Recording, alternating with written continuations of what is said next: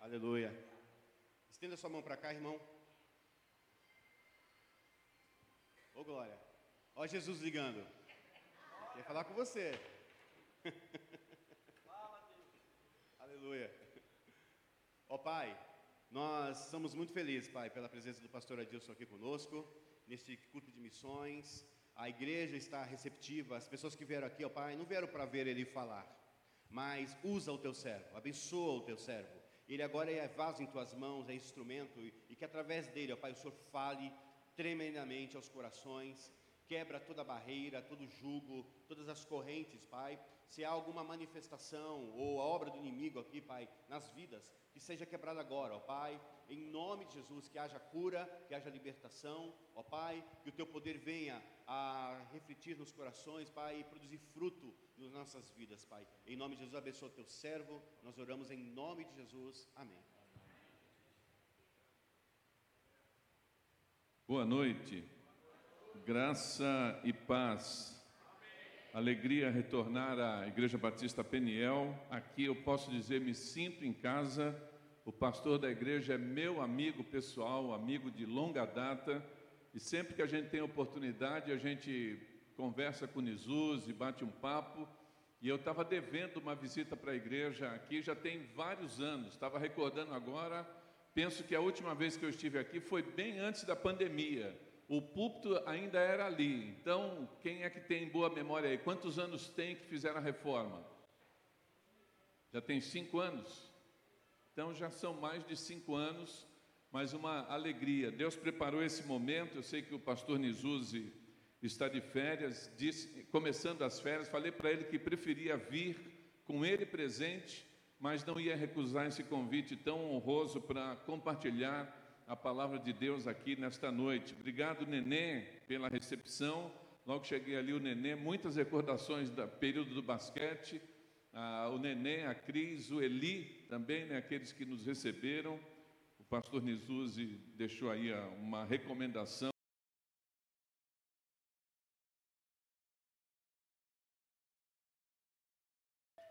É, né, Tamara? Zezé. Eu avisei que vinha pregar e eles vieram. Fica em pé um pouquinho aí, Neuza, Neide. Aí, a minha família. Vitória, Joana, filha de Deus, Deus abençoe, Deus abençoe minha querida família. Eh, quero compartilhar a palavra de Deus e não especificamente, Edgar, falar sobre missões nessa noite, mas compartilhar um texto da palavra de Deus que tem falado muito ao meu coração, tem me edificado muito. Antes de ler o texto, apenas recordar, a igreja aqui, alguns irmãos acompanham o nosso ministério já há algum tempo. Eu fui pastor aqui na igreja do Itapema, dei posse ao pastor Genivaldo, que agora em dezembro completou vinte anos de ministério. Então eu já estou aqui fora do ministério, na cidade já tem vinte anos. Fiquei doze anos na nossa área missionária internacional.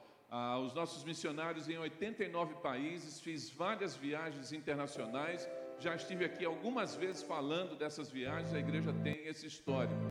Fui a Manaus, fiquei um ano e meio pastoreando uma igreja em Manaus, voltei para São Paulo para ser o diretor executivo da nossa Convenção Batista do Estado de São Paulo. E fiquei durante sete anos como o diretor executivo, e Deus me levou agora, no ano passado, em junho, para um desafio novo na cidade de São José do Rio Preto. Pensa num lugar quente, é quente mesmo, temperatura lá trinta e oito, quarenta graus, mas estamos ali cuidando da igreja com vários desafios, e quero contar com as orações eh, desta igreja em favor no, do meu ministério, e também eh, o compromisso meu de orar pelo pastor Nisuzi e pela Igreja Batista Peniel. Texto da palavra de Deus, Efésios capítulo quatro. Acompanhei ainda que de longe aí algumas informações da campanha de doze dias, quando a igreja esteve aqui reunida e buscando na palavra de Deus orientações para um ano abençoado. Eu desejo que esse ano seja um ano de vitória para você, sua família, ah, para esta igreja, para o reino de Deus, para nós evangélicos no Brasil e no mundo. Que Deus faça coisas maravilhosas em toda a terra e nós cremos nisso. A palavra de Deus, na minha versão, Efésios capítulo quatro, de um a três, diz assim: portanto eu, o prisioneiro no Senhor, peço-vos que andeis de modo digno para com o chamado que recebestes, com toda humildade, mansidão, com paciência, suportando-vos uns aos outros em amor, procurando cuidadosamente manter a unidade do Espírito no vínculo da paz. Senhor, a Tua palavra que nós lemos, aqui é o Teu povo reunido. Então nós te pedimos agora que o Teu Espírito Santo ilumine as nossas mentes para o entendimento correto da Tua palavra. E que esta palavra, Pai, venha edificar o nosso coração, que ela entre no, entre no nosso cérebro, no nosso entendimento, mas que ela atinja o nosso coração para que a gente possa colocar em prática. E que em tudo, Pai Santo, o Senhor receba toda a honra, todo o louvor e toda a glória. Em nome de Jesus oramos. Amém. Texto da palavra de Deus, Efésios capítulo quatro. Esta que é a carta que Paulo escreve à igreja que estava em Éfeso, classificada como a rainha das epístolas, a rainha numa posição é, de destaque, porque era uma carta endereçada a uma igreja local, como a gente tem aqui a igreja Peniel, mas o conteúdo teológico, a profundidade, a abrangência que Paulo coloca aqui, esta carta, este escrito, não ficou somente para a igreja de Éfeso, ela passou a circular no entorno de toda aquela região e no mundo conhecido da época. Outras igrejas leram esse texto também e o Espírito Santo preservou e chega até nós hoje para abençoar a nossa vida. Paulo escreve essa carta com o objetivo de pacificar uma igreja. Imagine vocês uma igreja que fora formada com pessoas de background diferente, ou seja, de uma origem diferente, pessoas com costumes diferentes. A igreja em Éfeso é uma igreja fundada no contexto greco-romano. Muitos crentes gregos, muitos romanos e muitos judeus da diáspora. Como fazer com que essa igreja, que tem um histórico de vida, de costume, de idioma, de até sotaque diferente, de entendimento da vida, de cosmovisão, possam andar em unidade? Então Paulo vai escrever sobre isso. Aqui, certamente vocês têm aquele almoço de domingo que junta as panelas. Quem já participou? Dá um sinal. Pouca gente, hein? Vocês comem junto, né? É quando a gente marca assim, vamos fazer um almoço, mas vamos juntar as panelas. Cada um leva a, daquilo que gosta. Geralmente, as mulheres, os homens também são gourmet, né, Edgar? Cozinham também. Mas as mulheres vão levar um prato, uma comida que elas fazem com excelência. É ou não é? Imagina Paulo chegando na igreja em Éfeso e fala assim: domingo que vem, vamos juntar as panelas na igreja. O que, que nós poderíamos ter ali de cardápio? Imagine você que vai chegar um grego com um leitão à pururuca, com uma maçã na boca, pururucado, né? Aí o judeu que vai trazer uma ovelha, um, um churrasquinho de boi, quando ele chegar lá, que for colocar o prato dele do lado de um porco, um leitão à pururuca, o judeu ia fazer assim, ia fazer aquela cara. Por quê? Porque o judeu não come carne de porco. Então, questões que dividiam como costumes, comida, práticas que eles tinham antes de, da idolatria, Paulo está desejando harmonizar a igreja. É muito interessante o tema da paz. E aqui no versículo que eu li, ah, no verso três, ele termina falando sobre isso: procurando cuidadosamente manter a unidade do Espírito no vínculo da paz. Se você voltar na sua Bíblia, que você deve permanecer com ela aberta, no capítulo dois, a partir do verso onze, esse é o texto que deveria ser lido na ONU, esse é o texto que deveria ser lido em todos os contextos do mundo, um mundo que está em guerra, um mundo que está em oposição. E Paulo então vai falar, vai falar a respeito de que o Senhor Jesus Cristo, ele É, acabou com o, as paredes, os muros de separação. Então no capítulo dois, a partir do catorze, ele diz assim, com foco na paz: pois ele é a nossa paz. Ele quem? o Senhor Jesus, de ambos os povos fez um, ou seja, Jesus de ambos os povos, ele faz um povo só. Você pode entender que é o povo de Deus? É o povo de Deus que é um povo só que caminha em unidade, derrubando a parede de separação em seu corpo, desfez a inimizade, isto é, a lei dos mandamentos contidos em ordenanças, para em si mesmo criar dos dois um novo homem, fazendo assim a paz, e pela cruz reconciliar ambos com Deus em um só corpo, tendo por ela destruído a inimizade. E vindo ele, proclamou a paz para vós que estáveis longe e também para os que estavam perto, pois por meio dele ambos temos acesso ao Pai em um mesmo Espírito. Jesus veio para trazer unidade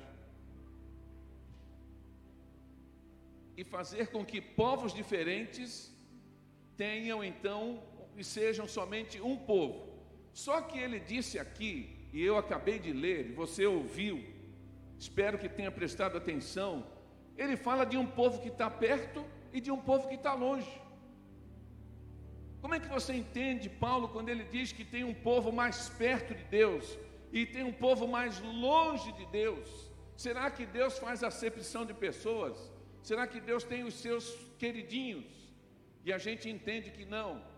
Quando Paulo fala sobre esse povo mais perto e um povo mais longe, ele está falando de encarnação, ele está falando do Natal, ele está falando de redenção, ele está falando da manjedoura, ele está falando de um bebê que nasceu num curral de vacas, mas que se tornou homem, que foi à cruz e morreu no nosso lugar.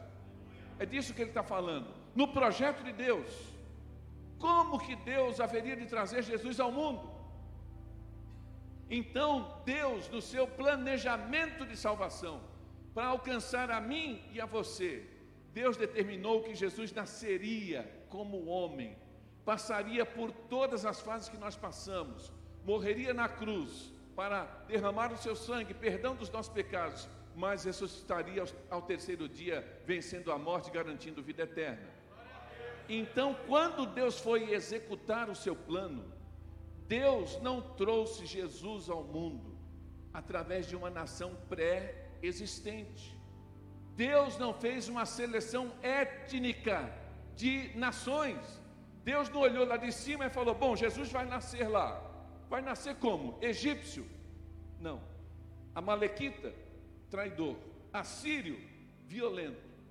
Deus não trouxe Jesus num povo que já existia, mas Deus determinou assim: vou conceder salvação à humanidade, então vou formar um novo povo. Coisa linda. Aí, para formar um povo, o que é que ele faz? Matéria-prima, quem é? Abraão, um homem de fé, chamado pai da fé. Sai da tua terra, da tua parentela, vai para um lugar, eu vou fazer uma grande nação. Mas o objetivo da grande nação era trazer salvação para mim e para você. Então este povo que nasce, é natural que eu e você entendamos que tem um povo formado para andar perto de Deus. O pacto do Sinai, quem lembra? O pacto de sangue, o pacto do concerto da aliança do Sinai. E Deus fala assim para a nação de Israel: eu serei o vosso Deus e vocês serão o meu povo. Então é desse povo perto, que foi formado para trazer a salvação, que Deus habitava, que Deus estava no meio, andando é, entre o povo, fazendo os sinais, as maravilhas, dando as vitórias nas guerras. É este povo que está perto, e os outros estão distantes. Aí Jesus vem para dizer que agora as distâncias estão terminadas, ninguém mais precisa ficar distante, todos podem ter acesso ao Pai. E ele vai dizer assim: em um mesmo Espírito, pelo vínculo da paz. Minha gente, o que que é um vínculo? Vínculo é o que nos une, vínculo é o que nos aproxima. E o que que nos aproxima, segundo o texto de Paulo? É a paz. E isso é tão fácil de entender, porque quando tem guerra, a, o que acontece é naturalmente o afastamento. Quando há o desentendimento, há o afastamento. Quando não há concordância, há o afastamento. Mas quando a igreja está em paz, a gente está vinculado, a gente está junto, a gente está unido. E Paulo está dizendo que a gente precisa, então, procurar cuidadosamente. Esse termo aqui no original, procurar cuidadosamente, é como se fosse fazer uma investigação minuciosa. Aquela figura dos filmes que você já ouviu, procurar uma agulha no palheiro. Tem um monte de palha, tem um monte de coisa, e tem uma agulhinha, então tem que procurar. Então Paulo está dizendo, presta atenção, tem uma coisa que é muito importante, que vocês não podem perder, é a paz nos relacionamentos. E o que vem a ser essa paz? Gente, este vocábulo, paz, é Eirene, que tem um significado. Mas a gente tem também o vocábulo do Antigo Testamento, do hebraico, que é o Shalom, que também é paz. Então, o entendimento nosso é o conceito Shalom de paz, o conceito Eirene de paz. O que Paulo está falando é esse conceito Eirene, que tem a ver com pessoas, que tem a ver com relacionamentos, que tem a ver com a vida interior, paz interior. Agora, o contexto Shalom, que também é bíblico e é nosso, tem a ver com o ambiente. Está tudo certo? Shalom. As coisas estão organizadas na vida? Dá um sorriso, irmão. Dá um sorriso, está tudo certo? Então, Shalom. Shalom, que é o contexto hebraico de paz, primeiramente, ausência de guerras. Então, a figura antiga era assim. Vocês vão se lembrar, cidades fortificadas, aqueles que estavam lá na amurada, haviam aqueles que estavam na torre de vigia. Então, aquele que vigiava a linha do horizonte, a ele olhava, tem poeira na linha do horizonte? Não. Então, Shalom. Por quê? Porque se lá na linha do horizonte levantasse poeira, tem muita gente vindo na direção da cidade. Pode ser um exército inimigo. A ansiedade começa, preocupação. Tem poeira? Não. Tem algum exército se aproximando? Não. De manhã olhou, a amor... a muralha, os muros estão cercados? Não, Shalom. A muralha está de pé, o muro, o, o, o portão está em ordem, Shalom. Ausência de guerras. Agora, Shalom se amplifica para outras coisas. Quem lembra o que, que almoçou hoje? Não precisa dizer o que você almoçou, mas só lembrar, porque tem gente que não lembra. Você comeu hoje, tomou um cafezinho da tarde? Já jantou? Mas antes de vir para cá, um bolinho de milho, pão de queijo, cafezinho preto, pão com manteiga, cará com manteiga. Só tem cará aqui no litoral. A gente cresceu comendo cará, lá no interior a gente não acha. Mas se você se alimentou hoje, Shalom. Amém? Está vestido? Você está vestido dignamente? Olha para você, então a sua intimidade está preservada, você se sente bem com a roupa que está vestindo, você tem vestimenta, é cuidado de Deus sobre você, Shalom. Você tem a, o abrigo do teto, você tem família. Então, se a tua vida está organizada e você está suprido, este é o conceito Shalom de paz. E o de relacionamento, que é o Eirene. O Eirene significa, dentre algum, algumas é, situações, mas principalmente, perfeição em todos os relacionamentos. Aí alguém vai dizer assim, pastor Adilson, pegou pesado agora, né? Como é que alguém pode ser perfeito em todos os relacionamentos? Sabe qual é o padrão de relacionamento exigido para mim e para você? É o padrão da Trindade. Quando Deus nos formou, Ele colocou em nós imagem e semelhança. Imagem e semelhança é, tem a ver com a capacidade que temos de relacionamento com Deus, mas também com pessoas.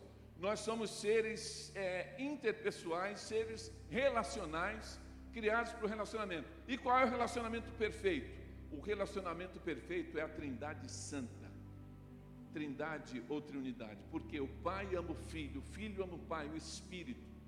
Então o nosso alvo é simplesmente a perfeição da Trindade.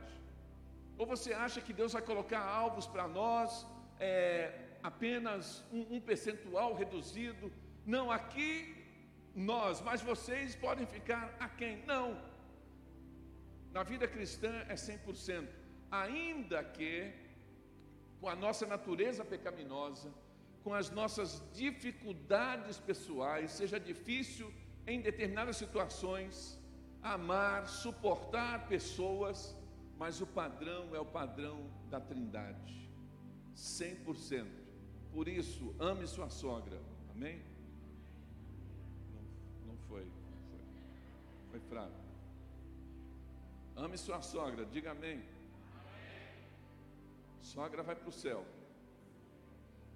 Eu lembro de pregar numa igreja, eu estava falando de evangelização, que a gente tem que evangelizar todo mundo, e aí eu falei assim, olha, pregue para a sua sogra também, e se a sua sogra se converter, ela vai para o céu.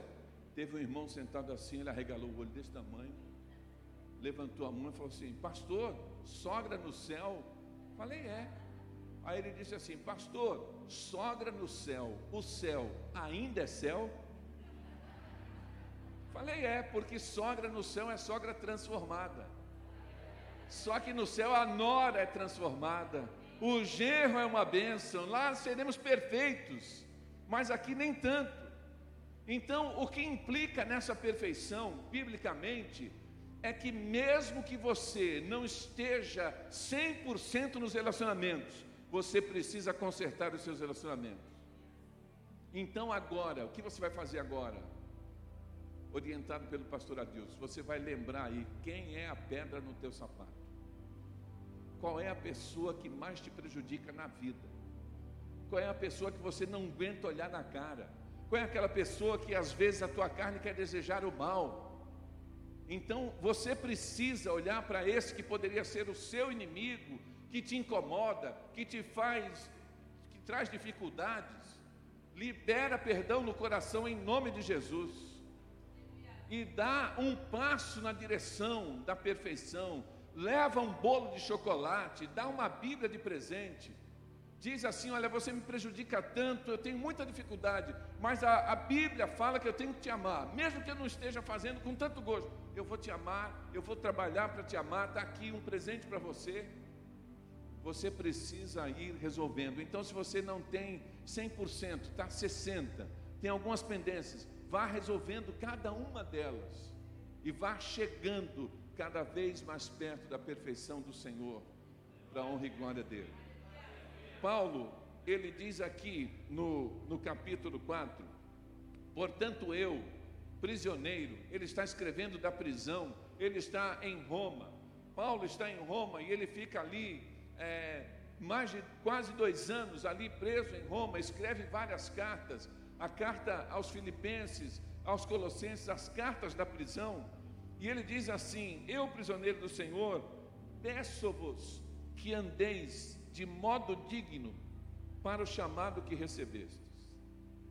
Isso aqui é bastante significativo, porque a gente vai caminhar agora nesses versículos para chegar até a paz do versículo três. Ele diz assim, peço-vos que andeis. O que seria esse andar?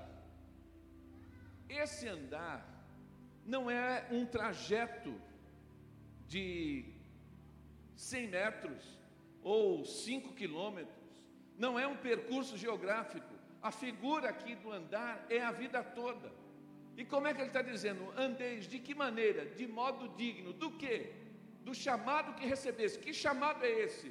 Não é o chamado vocacional, não é o chamado missionário, não é o chamado para um ministério, não é o chamado para ser pastor. Esse é o chamado da salvação. Ele está dizendo, se você é salvo, anda de modo digno de quem é cidadão do céu. Anda de modo digno. Se eu fosse resumir o versículo um numa palavra, seria coerência.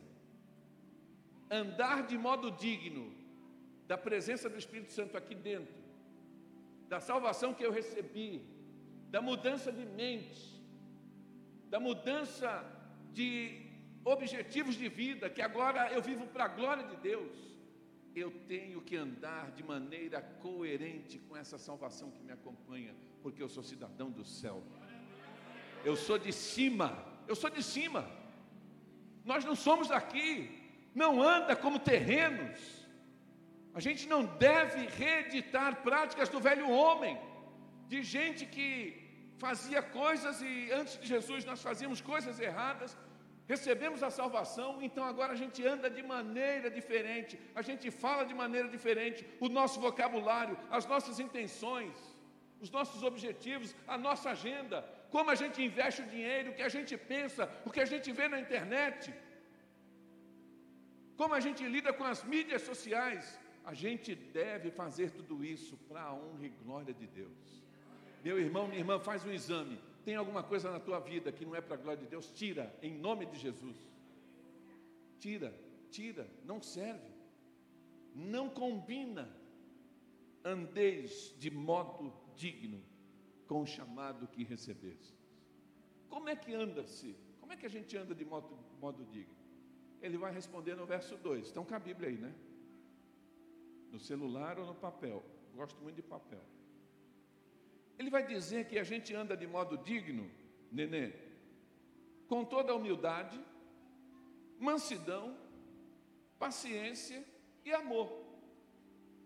Minha gente, isso não pode faltar na igreja. Isso não pode faltar na vida do crente. Isso não pode faltar no casamento. Isso não pode faltar nos empreendimentos. O tempo todo, humildade. Como é que a gente anda digno?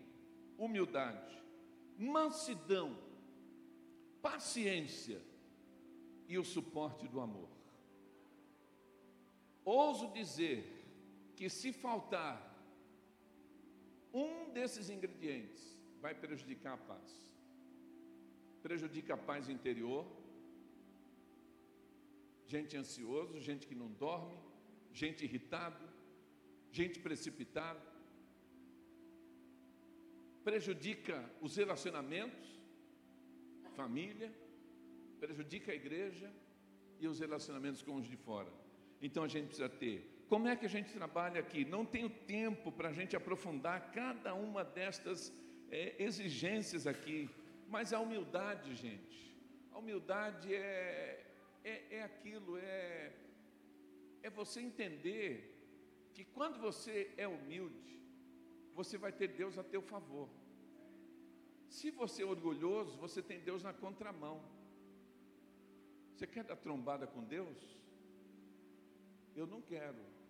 Com Deus a gente sempre perde, Ele atropela a gente. Porque Ele é justo, né? Ele ama, e Ele castiga aquele que Ele ama. Então a palavra diz, Deus resiste ao soberbo, dá porém graça aos humildes. Você quer graça? Seja humilde.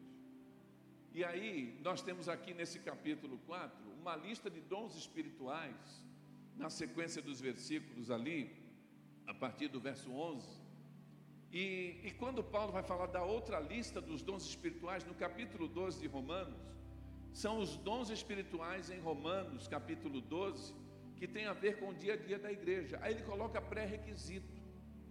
Pré-requisito para servir na igreja é não ser orgulhoso. Deus não usa orgulhoso. Deus não precisa de gente orgulhosa, mas Deus usa aqueles que são humildes. Aí Paulo diz assim: ninguém pense, Romanos doze, ninguém pense demasiadamente acerca de si mesmo. Você conhece a Bíblia? Não é isso? Ninguém pense demasiadamente acerca de si mesmo. O que, que é isso? Você já viu que a gente fala agora, fulano está se achando? Quem já ouviu isso, essa expressão? Ah, está se achando. Antigamente os mais velhos aqui, alguns com cabelo branco, outros perderam os cabelos, estou vendo alguns carecas aqui. A gente falava o quê? Ah, fulano acho que é o rei da cocada preta. Quem já ouviu isso? Rei da cocada preta. Aí outro dia alguém falou, a última bolacha do pacote. Aí os adolescentes têm uma nova agora, que eu nem lembro mais. Mas é quando a pessoa se acha mais do que os outros, despreza. Por que que Deus na igreja não usa orgulhoso? Sabe por quê? Primeiro, orgulhoso não ora. Porque ele não é dependente de Deus. Orgulhoso, ele acha que já sabe tudo, ele não é ensinável. Orgulhoso não pede ajuda, ele é centralizador, ele quer fazer tudo sozinho porque ele quer o aplauso só para ele, o holofote, os elogios. Então, com toda humildade, andar com humildade. Nós não somos ilhas, nós precisamos uns dos outros, e ninguém é melhor do que ninguém. Somos todos iguais diante do Senhor.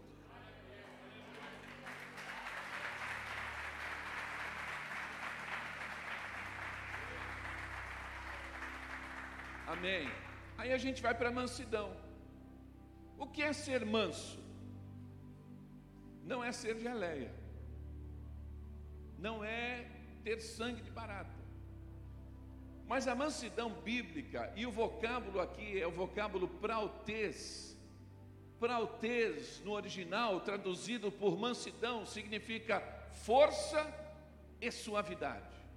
Eu e você precisamos ter força e suavidade para exercer a mansidão que é bíblica. Como que a gente entende isso então? A gente tem que usar o exemplo dos antigos.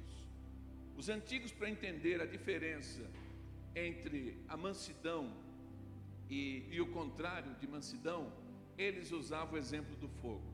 Antes, porém, é, entendo o seguinte. A mesma, o mesmo vocábulo aqui usado é o mesmo usado lá em Gálatas cinco, fruto do Espírito. Fruto do Espírito tem, dentre os, os seus sabores ou qualidades do fruto do Espírito, também mansidão. Só que antes de falar do fruto do Espírito, Paulo fala de obra da carne. E o que, que são as obras da carne? As obras da carne são as doenças, as obras da carne são as enfermidades, são as contaminações, as bactérias que nós herdamos onde? No jardim do Éden. Quando o homem pecou, quando Adão pecou, quando ele era o nosso representante, teologicamente o federalismo, porque nós estávamos lá em Adão, toda a raça humana foi manchada e nós carregamos essa doença do Éden.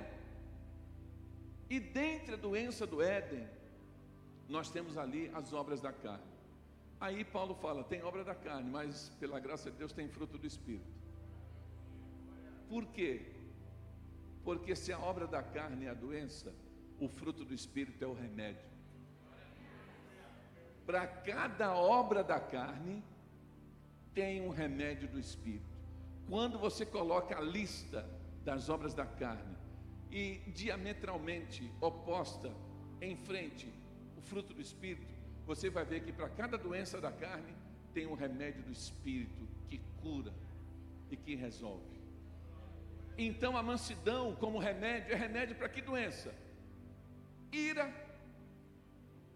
Uma das obras da carne é a ira. Gente iracundo, gente que perde o controle, gente que passa do ponto, gente que roda a baiana, gente que desestabiliza, gente que não para para ouvir, gente que fica cego de raiva. Esse é o irado, que às vezes acontece estar dentro da igreja, que às vezes está no casamento, é a mulher que se ira com o marido, é o marido com a mulher e assim por diante, em vários contextos. Então, o remédio para alguém irado, que pode ser um crente irado, é a mansidão. Aí a gente tem que entender o exemplo do fogo. Ira é fogo. Mansidão também é fogo. Ira é fogo onde? Ira é fogo na floresta. O que acontece quando você vê na T V uma mata, uma vegetação pegando fogo, as queimadas do Centro-Oeste, ou na Amazônia, ou lá na Califórnia, americano cheio do dinheiro, perdendo a mansão, em Portugal, na Europa. O que acontece é que o fogo na floresta, ele é incontrolável. deu um fogo na floresta, o vento deu para esse lado, ele vai acabar com tudo, gente. Aí o vento muda para o outro lado, ele vai acabar com tudo. Se não aparecer alguém ali para perder uma parte da floresta, para derrubar uma faixa de floresta, para fazer uma separação, ele vai acabar com tudo. Então, nós temos pessoas que acabam com tudo. Eu fui pastor em São José dos Campos. Quando eu saí do Seminário do Sul, alguns aqui conhecem a história, é, no Rio de Janeiro, me formei em teologia, eu vim para o Itapema, fiquei um ano como auxiliar aqui. Aí, depois de um ano, recebi um convite, fui para São José dos Campos e pastoreei a Igreja Batista do Parque Industrial por três anos. Depois de três anos, a igreja do Itapema aqui ficou sem o pastor e eu vim e, e pastoreei aqui por quatro anos. Quando eu estava em São José dos Campos, um dia, três da manhã, toca o telefone. Quem é que lembra daquele telefone Motorola tijolão? Tem gente novinha que não lembra. Era aquele Motorola, lembra? Motorola, você não era nascido, né? Você lembra? Você não era nascido, não. Você é muito novo. Era aquele Motorola tijolão que tinha uma lapela que abre e tinha antena, né? Aí a gente, para pegar o, o sinal, ficava para lá e para cá. Três da manhã, eu em casa, friozinho, era inverno em São José dos Campos, toca o telefone. Uma irmã desesperada do outro lado. Pastor, socorre aqui. Que foi, minha irmã? Pastor, a minha irmã e o meu cunhado, eles brigaram de madrugada e eles quebraram a casa. Quebraram a casa? É, pastor, quebraram tudo. E o que aconteceu? Olha, ele colocou a minha irmã para fora de casa na rua. A gente está aqui na rua. Aí eu falei, então tá bom, espera aí que eu estou chegando. Gente, quando eu atendi o telefone, minha esposa Silvia, que alguns aqui lembram, minha família lembra, né? A Silvia ouviu, friozinho. Quando eu falei que estava indo, que desliguei, ela falou assim, Deus te abençoe, vou ficar em oração. E pegou o cobertor e puxou e falou, vou ficar em oração, vai lá, ou seja, fui eu. Quando eu cheguei lá, as duas irmãs na porta, chorando, e eu disse para a irmã que me ligou, irmã, pode ir para a sua casa. Ela, hã? Não, pode ir para a sua casa. Eu vou resolver o problema da sua irmã com o esposo dela. Aí falei para ela, vá para casa, se conseguir dormir, durma, se não conseguir dormir, ore. E o senhor? Eu vou entrar. Hã? O senhor vai entrar? Vou entrar. E a minha irmã? Vai comigo. Porque o homem estava um bicho lá dentro. Ela foi embora, nós entramos. Gente, eles quebraram tudo. Sabe quando a pessoa tem acesso de raiva, ela não tem coragem de socar?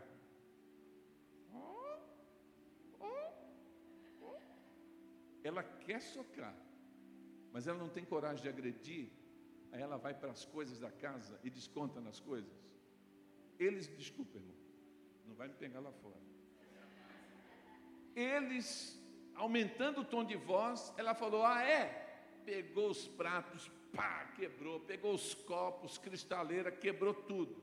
Quando ele viu, falou, ah é assim? Aí ele pegou um ferro que estava perto, jogou na geladeira, pum. Estava a marca do ferro na geladeira. Minha gente, aquele homem, ele arrancou até o vaso sanitário. Foi no banheiro, sacudiu, enfiou o pé, o vaso estava lá caído, acabaram com tudo. Eu entrei ali umas três e meia, na casa deles, comecei a conversar, arrumei uma cadeira que sobrou inteira, me sentei, comecei a conversar com eles, comecei a colocar a palavra de Deus. Antes das seis, o Espírito Santo se manifestou naquela cozinha. Nós estávamos, os três, na cozinha, antes das seis da manhã, ajoelhados, orando. E eles se perdoando mutuamente. Minha gente, aquele casal se tornou referência de relacionamento conjugal. Se tornaram referência, davam até palestra. Eu fui pregar no encontro de casais, falei isso, a irmã falou assim, ah é? Hoje eu quebro a casa. Você entendeu? Eu preguei numa outra igreja, contei o caso. Aí o irmão achou que o que resolvia era quebrar tudo. Quando ele viu a história, falou assim, ah é pastor, então hoje eu vou quebrar a casa. Não é para repetir é, essa situação, né? Foi um, um, uma situação inusitada, pitoresca. mas para mostrar para a gente que às vezes alguns perdem o controle e é preciso ter mansidão. E o que significa mansidão? Mansidão é fogo, ira na floresta, e mansidão é fogo. Onde? Quem aqui tem fogão de quatro bocas? Dá um sinal, por gentileza. De seis bocas, alguém? Aquele fogão agora elétrico que nem tem, né? Alguns, alguns têm. Vamos pegar o fogão de quatro bocas. Você vai numa boca do fogão, você abre o gás, acende o fósforo, coloca lá, vem o fogo. Se você colocar a mão no fogo, o que acontece? Queima, porque tem força. Mas a força ali, se você for no botão, você pode diminuir, você pode aumentar. Tem fogo alto, tem fogo médio, tem fogo brando, tem fogo baixo. E quando cumpre a função, você pode até desligar. Tem força que está sob controle. A nossa força tem que estar sob o controle do Espírito Santo. É aquilo que a gente chama de domínio próprio. É aquela situação que quando você quer falar, o bichinho vem, né, e você fica... Ah, aí você engole, tem hora que tem que ficar calado. Tem hora que tem que recuar, tem hora que tem que tirar o time de campo. E quando a gente recua para obedecer a palavra, Deus fala, agora é comigo, deixa que eu resolvo. Então dessa forma, é isso.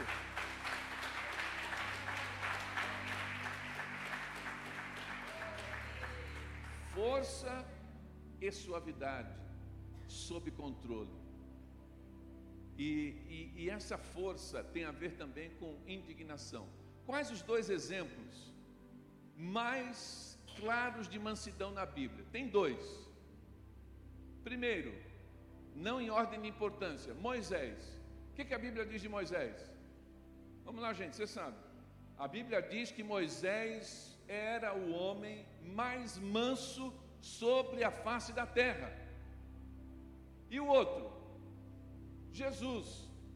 Só que Jesus não tem comparação, ele é o concurso, né? O que, que Jesus diz na hora que ele está dando uma informação da biografia dele? Jesus está fazendo uma apresentação dele. Ele fala assim, vinde a mim, você conhece o texto.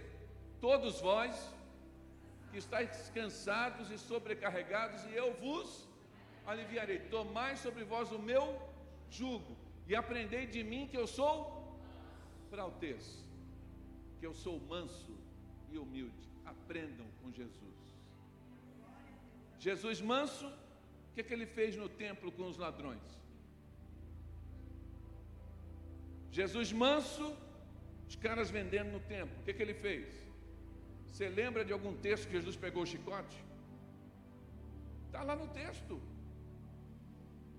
Gente, Jesus chegou no templo, os vendedores de animais para o sacrifício do templo, primeiro, tinham usurpado um espaço, colocaram a banca para vender dentro do templo, que não podia, tinha o pátio externo que era para isso, para vender um, um boi, um carneiro, uma ovelha, uma pombinha, uma rola, que é o passarinho, tudo lá, porque a Bíblia fala sobre isso. Os, o, os animais próprios para o sacrifício ainda estavam no contexto da lei, só que eles colocaram a banca aqui. Aí Jesus fala assim, vocês transformaram a casa de meu pai em covil de ladrões e salteadores. O que, é que ele fez? Ele puxou o chicote, ele chicoteou aqueles vendedores, ele virou as mesas, ele expulsou. A casa de meu pai será chamada, será chamada casa de oração. E ele fez aquela limpa. O que, que Jesus fez? No momento de coisa errada, ele aumentou o fogo. Amém? Ele subiu a temperatura. A gente também não pode ver coisa errada e achar que não está acontecendo nada. A gente precisa se indignar dentro de um limite, dentro de um controle. E isso Jesus fez. E Moisés, gente, o homem mais manso sobre a face da terra, um dia perdeu a paciência. Lembra do segundo evento das águas?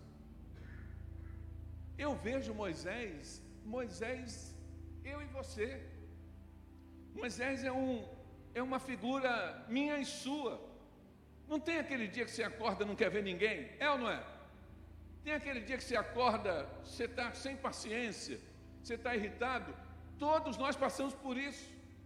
E eu imagino que no dia que Moisés pisou na bola, nesse sentido, Ele acordou assim, o povo pressionando, não tem água, Moisés, trouxe a gente aqui para morrer nesse deserto, olha aí, e reclamando, reclamando, ele vai falar com Deus, aí Deus fala, Moisés, vai lá, fala a rocha, só que Moisés está irritado, gente, teatro meu, grifo meu, na hora de tirar a água para é, tirar a sede do povo, Moisés chega lá e fala, é como se ele falasse assim, ah é, vocês querem água? Vocês vão ter água, aí ele pega a vara e bate na rocha. O que, que aconteceu com a rocha? Deu água, ele fez do modo errado, mas a misericórdia de Deus ainda tirou a água, o povo bebeu, ficou todo mundo tranquilinho. Aí eu imagino que passa um tempo, Deus fala, Moisés, senta aqui, vamos conversar. E aí Deus chama Moisés na conversa e fala assim, Moisés, está tudo bem? É, Senhor, sim, está tudo bem. O povo bebeu? Bebeu. Legal, Deus. Moisés, você tem alguma coisa para me contar? Por que você não me honrou, Moisés? Por que você me desobedeceu? Não era para bater, eu disse que era para você falar, para dar ordem, para dar o comando para a rocha. Rocha, dá água aí para esse povo. E ela ia dar, você bateu. Então Deus falou o que para ele? Você não vai entrar na terra prometida. Ali ele perdeu a, o, o ticket, a, a entrada, o bilhete para entrar na terra prometida. Um homem que está caminhando quarenta anos no deserto, está pertinho de chegar, levando o povo para desfrutar daquela terra prometida e não pôde por um ato. Já vi teólogo liberal dizendo, ah, Deus foi muito injusto, muito duro. Não, é o peso da liderança. Tiago vai dizer, a quem muito é dado, muito será cobrado. Peso da liderança. Eu não vejo Moisés como um fracassado. Você se lembra de algum monte da transfiguração? Quem já ouviu sobre o monte da transfiguração? Levanta a mão aí, por gentileza. Eu sei que vocês já ouviram. Quem que aparece lá junto com Jesus? Moisés. Moisés não é um derrotado, porque não entrou na terra prometida. Moisés morreu no Monte Nebo, e ele foi sepultado pelo próprio Deus. Você conhece alguém que quem fez o funeral foi o próprio Deus? O único Moisés, olha que privilégio.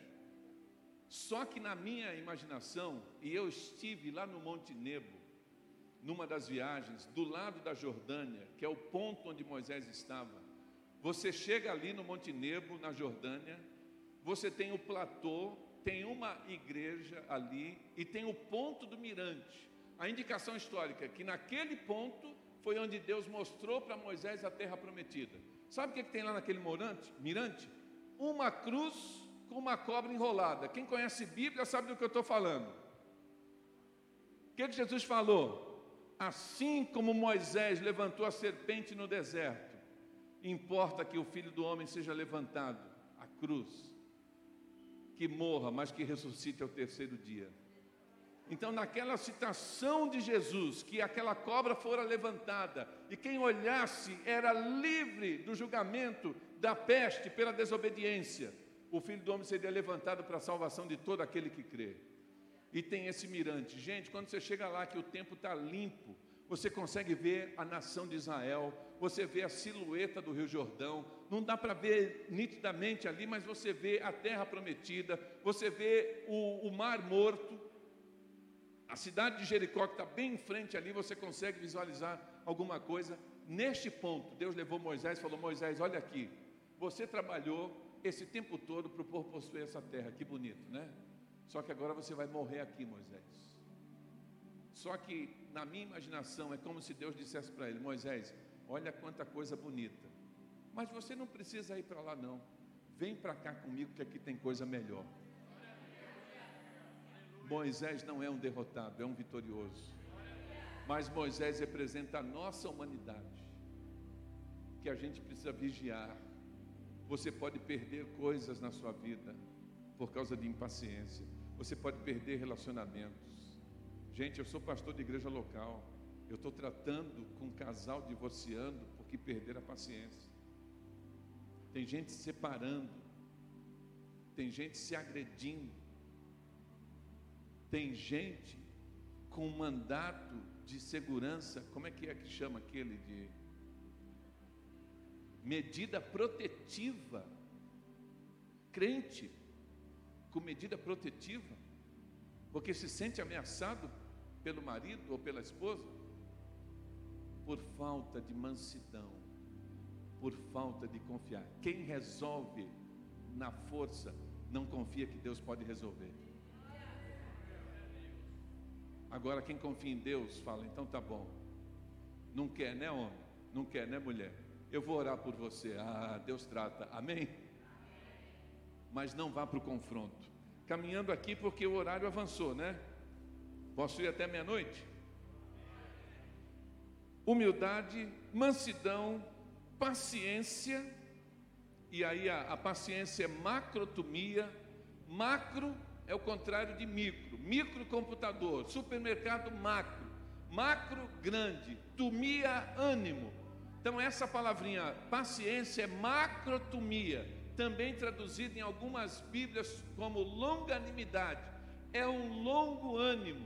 A figura aqui é a seguinte: quem já ouviu falar, fulano é pavio curto, não é assim? Então, pavio curto é uma figura de alguém explosivo. O que, que é um pavio curto? É um pavio pequenininho que você acende e já explode. A bomba está ali na tua cara. Pavio curto. Quem aqui já viu o filme que os caras vão destruir uma ponte? Põe a dinamite lá e vem com, a, com aquela roda, com o cabo, bem longe para se proteger. Quem já viu? Então esse é pavio longo. O que, que eu e você temos que ser? Gente, pavio longo. Não exploda imediatamente, não fale sem pensar, espere. Às vezes as coisas se resolvem sem a gente falar nada. Tem tantas situações. Então, macrotomia, paciência, só que essa palavra tem um significado, minha gente. Nunca perder a paciência, ou a esperança, nunca perder a esperança com respeito a pessoas e eventos. O que significa que você não deve perder a esperança para com pessoas. Você tem que sempre esperar o melhor do outro, amém? Tem uma pessoa que não se encaixa no teu modelo, tem uma pessoa que te irrita, tem uma pessoa que você não tolera, não deleta, não tira o time de campo. Você ora por ela dizendo: Deus, um dia o Senhor vai ajustar essa pessoa, um dia ela vai amadurecer, amém? Um dia vai acontecer alguma coisa que essa pessoa vai cair a ficha e ela vai entender as coisas. Você já conhece crente desmancha a rodinha? Já ouviram essa expressão? Porque tem gente chata, né? Tem gente que por natureza é chata, chato, xiita, chato, né? Só reclama, é aquele crente que chega, nada tá bom, fala mal de todo mundo, reclama de tudo. É pessoa irritante. Crente desmancha a rodinha, sim, tem uma rodinha de irmãos, aí vem o chato, né? O que, o que critica tudo. Quando ele vem, ele fala: ih, fulano está vindo aí, aí sai um para cá, outro para lá, desmancha a rodinha, vai todo mundo embora. Mas não é para desmanchar a rodinha, é para falar: ô oh, irmão, abençoado, tem misericórdia, Senhor, trata dele, vem cá, meu irmão, me dá um abraço. Não é assim? Então nunca perca a esperança que alguém pode mudar, pode se tornar melhor, pode amadurecer. E aí tem a ver com salvação. Alguém aqui tem um, uma pessoa da família que ainda não se converteu, que você quer levar para o céu? Levanta a mão. Oh Deus, tem misericórdia dos meus irmãos e das minhas irmãs. Continua com a mão levantada. Senhor, que todas essas mãos levantadas tenham a vitória de ver os seus familiares convertidos. Pode abaixar. Não perca a esperança que Deus pode transformar o seu marido, a sua esposa, o seu filho, o seu pai, a sua mãe, o seu avô, a sua avó e outros parentes mais. Eu lembro quando estava aqui pastoreando a igreja do Itapema, Edgar, Nenê, um dia uma irmã falou assim para mim: pastor, meu marido, estou orando há tanto tempo por ele, parei de orar. olhei para a irmã, não oro mais. Eu já falei de Jesus para ele cem vezes, pastor. Se ele for para o inferno, vai sabendo. Aí eu falei para ela, irmã, ore, fale a centésima primeira, a centésima segunda, não pare de falar de Jesus, dê um bom testemunho. A irmã não sabe quando que o Espírito Santo pode tocar a vida dele. Não desista dos seus queridos. E tem gente que vê uma pessoa tão fora dos padrões, fala assim, ah, esse aí nunca se converte. E a gente tem visto tanta coisa maravilhosa, né? Pecadores que todos nós somos, mas a graça nos redimindo, tirando o nosso pé da cova, colocando em terra seca, mudando a mente, o coração. Eu tenho gente livre do crack, das drogas que tanto aprisionam, gente se libertando da pornografia, que aprisiona mais do que o crack, segundo os clínicos, gente liberta do, do álcool, gente, né, de tantas situações. Não desista, porque o poder de Deus é ilimitado. Nunca perca a esperança com respeito a pessoas ou eventos. E com eventos? Você conhece alguém que começa as coisas e não termina? Está faltando macrotomia, está faltando é, longanimidade, está faltando essa persistência. É isso aí, porque é um fruto do Espírito. Tem gente que começa um curso de inglês e não termina, começa uma faculdade e não termina, começa a construir uma casa e não termina. Então está faltando essa resiliência, essa, essa força do Espírito, né, para concluir. Tem gente que não fecha as etapas da vida. Começa uma coisa, não deu certo, nem concluiu, aí já começa uma outra, uma outra. A vida vira uma bagunça. Bagunça na agenda, bagunça financeira, bagunça, é tudo desarrumado. Nós precisamos aprender a concluir as etapas da vida, a fechar aqueles momentos, iniciar uma etapa nova, mas sem deixar pendência para trás. Amém? Amém? Isso também é um fruto do Espírito. Não perder a esperança com respeito a pessoas e eventos. Eu vou acelerar para a gente concluir. O amor é o suporte, então, suportando-vos uns aos outros. E aí nós temos ah, o texto de primeira Coríntios treze, que vai falar sobre isso. Aí Paulo com, começa a série de um só, verso quatro, um só, um só, um só, um só, um só. Qual é a série de um só? Se ele está falando que de unidade, que nós estamos juntos, ele vai colocar o foco agora no nosso Deus. Ele diz assim, um só corpo, amém? Um só espírito, como também foste chamados, uma só esperança do vosso chamado, um só Senhor, uma só fé, um só batismo, um só Deus e Pai de todos, que é sobre todos, por todos, está em todos. E quando ele fecha essa série de um só, caminhando e terminando com Deus, ele está dizendo o que para mim e para você? Um só Deus e Pai de Deus é nosso Pai. Ele é o seu Pai, é o meu Pai. Ele põe comida na nossa mesa. Ele dá o ar que nós respiramos. Ele dá força para a gente trabalhar, o dinheiro necessário para a sobrevivência, pagar as contas. Ele renova a nossa esperança de dias melhores. Ele é o nosso Deus, é o Deus provedor, é Pai. Deus é o nosso Pai. Só que quando ele diz que Deus é Pai, ele está dizendo que nós somos o quê? Vocês falaram certo. Eu pensei outra coisa, mas está certo. Família. Nós somos irmãos. Então a gente se abraça, a gente se ajuda, a gente é, caminha junto, a gente não se chuta, a gente não se agride. Igreja não é lugar de agressão, igreja é lugar de truculência. Às vezes, eu não estou dizendo daqui, estou dizendo dos meus ministérios, estou dizendo de experiências que eu já vivi, cuidando de gente que se machuca, que fala, que ofende, e que às vezes estão perto até irmãos na igreja, a chegar às vias de fato de uma agressão mútua. Não vem de Deus, vem do capeta, vem do diabo, está amarrado, tudo isso. Mas a igreja é lugar de harmonia, lugar de irmãos, lugar de família, que nós nos ajudamos mutuamente. É isso que a gente precisa entender. E aí ele continua, e ele vai então dizer que essa graça foi concedida. Eu vou passar esse, esse ponto aqui, vou passar o ponto dos dons espirituais, vou passar o dom da edificação, o momento da edificação da igreja, e nós vamos correr para o dezessete por causa do horário. Olha o versículo dezessete do capítulo quatro. Sabe quando está tudo certo, mas alguma coisa pode dar errado? Sabe quando você começa uma coisa, está tudo caminhando bem, mas uma hora você pensa assim, hum, e se esse negócio estragar?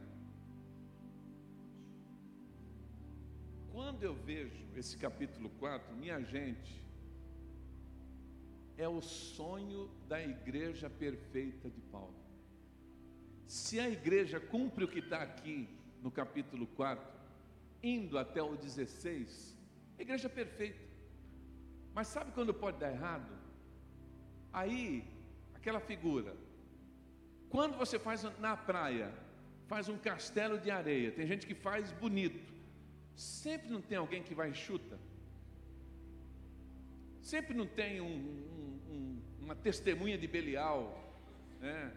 Um iníquo, né? Para a gente não ficar, que vai lá e estraga tudo, desmancha, avacalha. Quem é que não quer que a igreja dê certo? Vamos, gente. O capeta quer avacalhar. Então, o que Paulo está fazendo aqui, ele está tratando para que esse sonho de igreja não dê errado, por causa de uma interferência do capeta. Olha o que ele diz, está aí na sua Bíblia, no capítulo quatro, olha o que ele diz, e ele diz assim, é,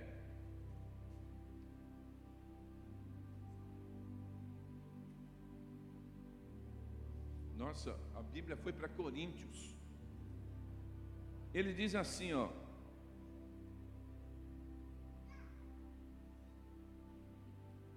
verso vinte e sete, o que está escrito na sua Bíblia aí?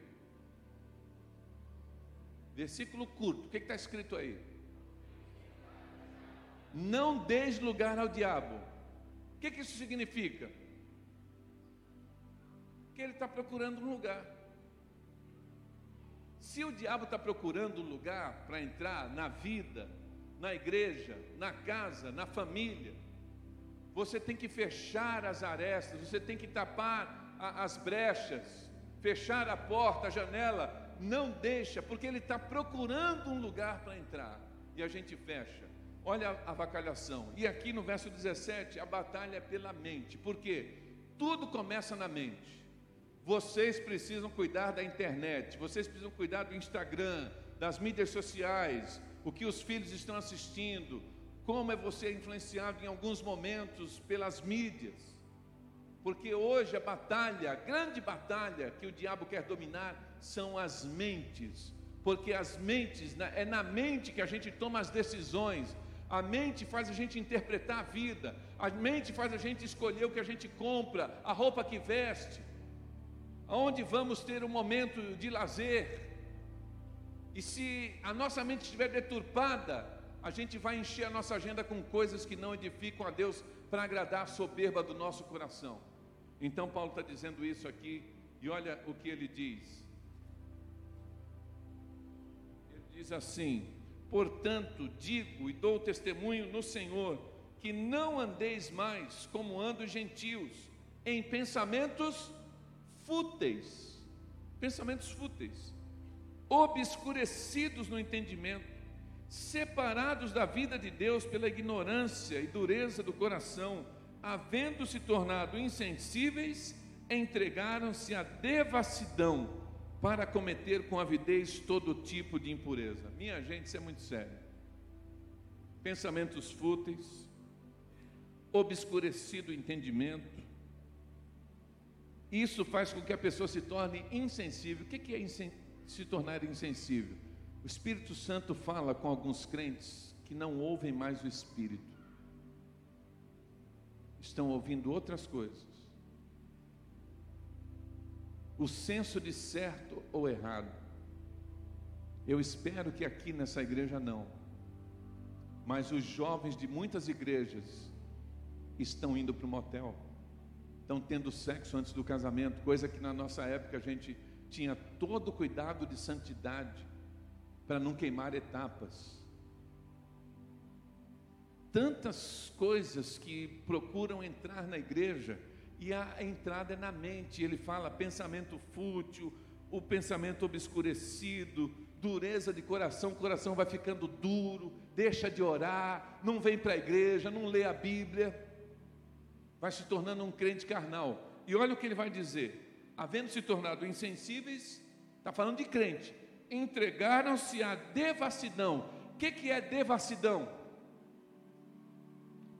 Devassidão é promiscuidade, é quando a pessoa perde o, o, o senso da vergonha. O devasso é um sem vergonha, que trai a esposa, que tem sexo com uma pessoa que não é a sua esposa, que não se importa mais com o que estão falando. Ele está largado. Devassidão é o pior estágio pecaminoso. A pessoa pode fazer qualquer coisa. Então, a minha figura de devassidão é um trem carregado, descendo uma ladeira sem freio, nada segura. Só que eu e você não somos assim, porque eu e você, nós temos o freio do Espírito Santo. O que nos segura é o Espírito Santo que está dentro de nós. Quem tem o Espírito Santo aqui, levanta a mão. Que ele seja o freio para você não pecar, que ele seja o freio para você eh, não se entregar às obras da carne, porque a, a obra do Espírito é nos convencer do quê? Do pecado, da justiça e do juízo. E que a gente continue ouvindo a voz do Espírito Santo. Ele continua dizendo: vocês não aprenderam assim com Jesus. Essa é uma lição que Jesus não ensinou. Olha o que ele diz: mas vós não aprendesses assim de Cristo. vinte e um, se é que de fato o ouvistes, nele fostes instruídos, conforme a verdade que está em Jesus, a vos despir do velho homem, do vosso procedimento anterior, que se corrompe pelos desejos maus e enganadores, e a vos renovar no espírito da vossa mente, e a vos revestir do novo homem, criado segundo Deus, em verdadeira justiça e santidade. O que é que ele está falando aqui, minha gente? Está falando de roupa, está falando de vestimenta, está falando de embalagem. Então, roupa do crente não é a roupa física que a gente está falando aqui. Mas se a gente tinha uma postura antes de Jesus na vida, roupa tem a ver com as nossas práticas. Paulo usa a figura do velho homem, que vocês conhecem muito bem, duas vezes. Em Romanos, ele está falando da vida interior, o velho homem quer acordar. Aqui, ele está falando de vos despir do velho homem, das práticas que você tinha antes de Jesus. Então, aquilo que você fazia antes, agora com Jesus você tem uma embalagem nova, você pratica outras coisas, uma roupa nova. Aí eu digo para você o seguinte: quem aqui lê bula de remédio? Gente, várias pessoas, eu, eu, eu amei essa igreja, porque eu leio de capa a capa. Eu sei que a Neide lê, a minha irmã Neide lê, não sei se a Neuza também, mas eu leio tudo. O que, que a bula do remédio diz?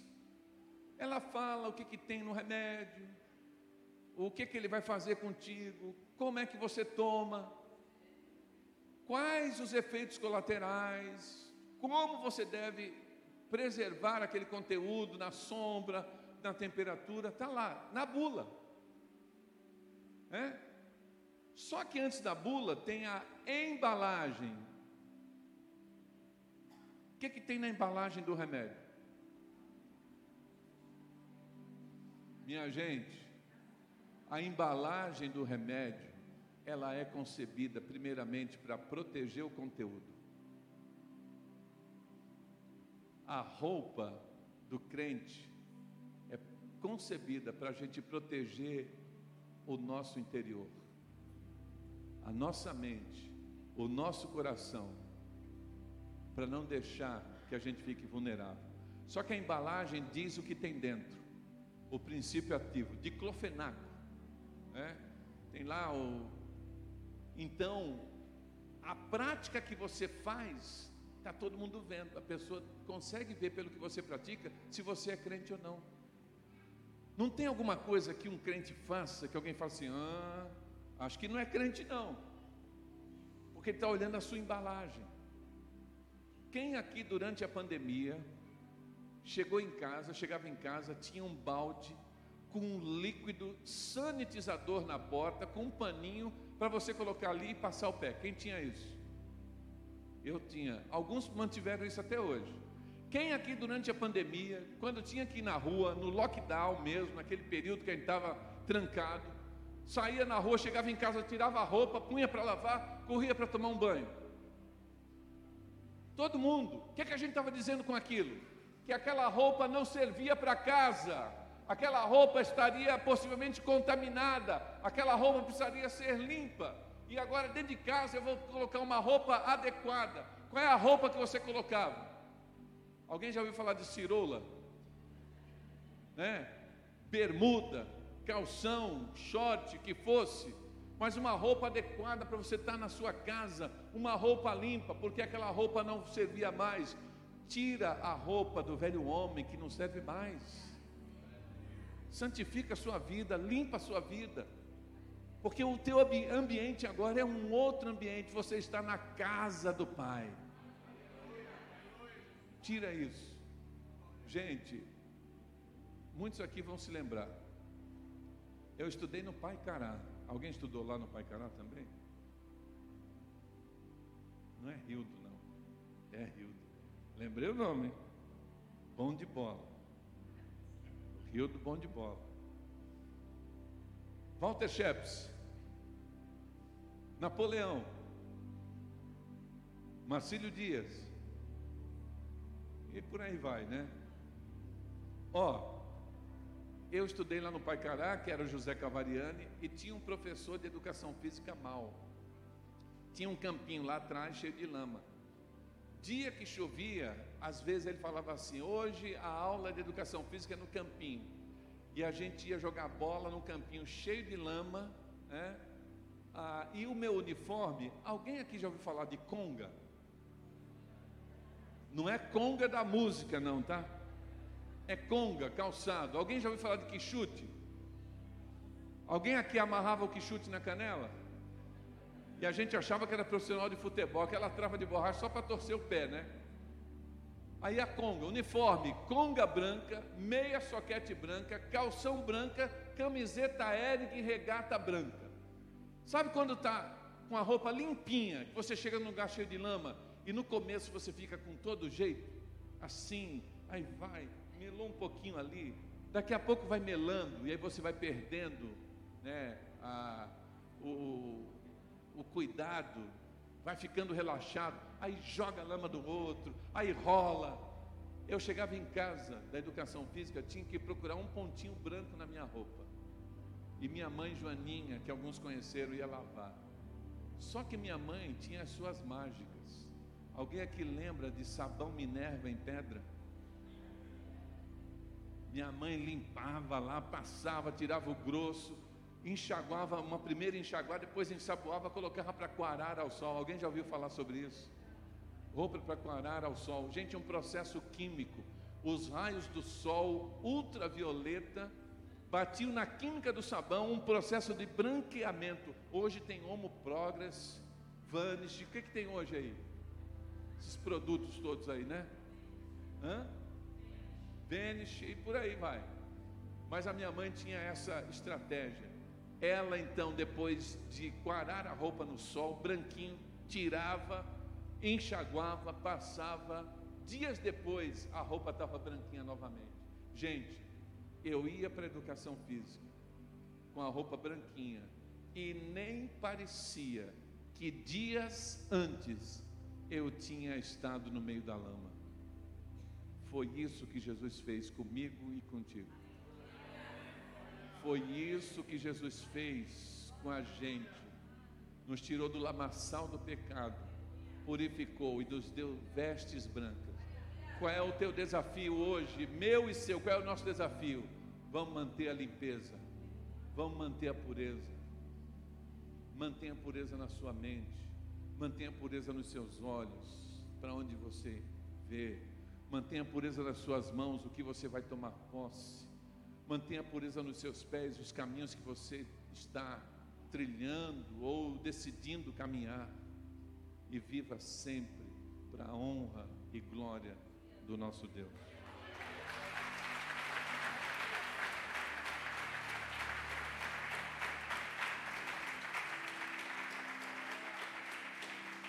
Eli, Eli, Edgar, não sei quem é que vai concluir aqui. Você quer consagrar sua vida dois mil e vinte e quatro? Fique em pé onde você está. Se você quer tomar uma decisão assim, Senhor, eu vou fazer de tudo para viver em paz, os relacionamentos, você assumindo o compromisso também de fazer a sua parte para ter mansidão, para ter amor, para ter paciência, para ter humildade e também cuidar da sua santidade.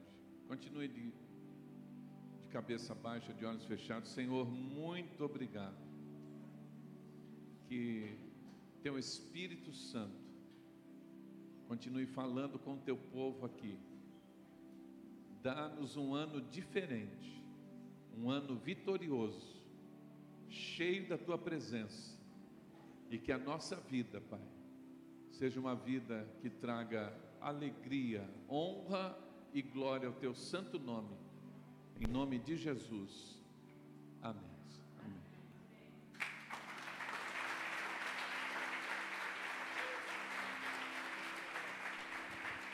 Glória a Deus. Amém, amados. É um privilégio. Obrigado, pastor Adilson. Deus abençoe a tua vida.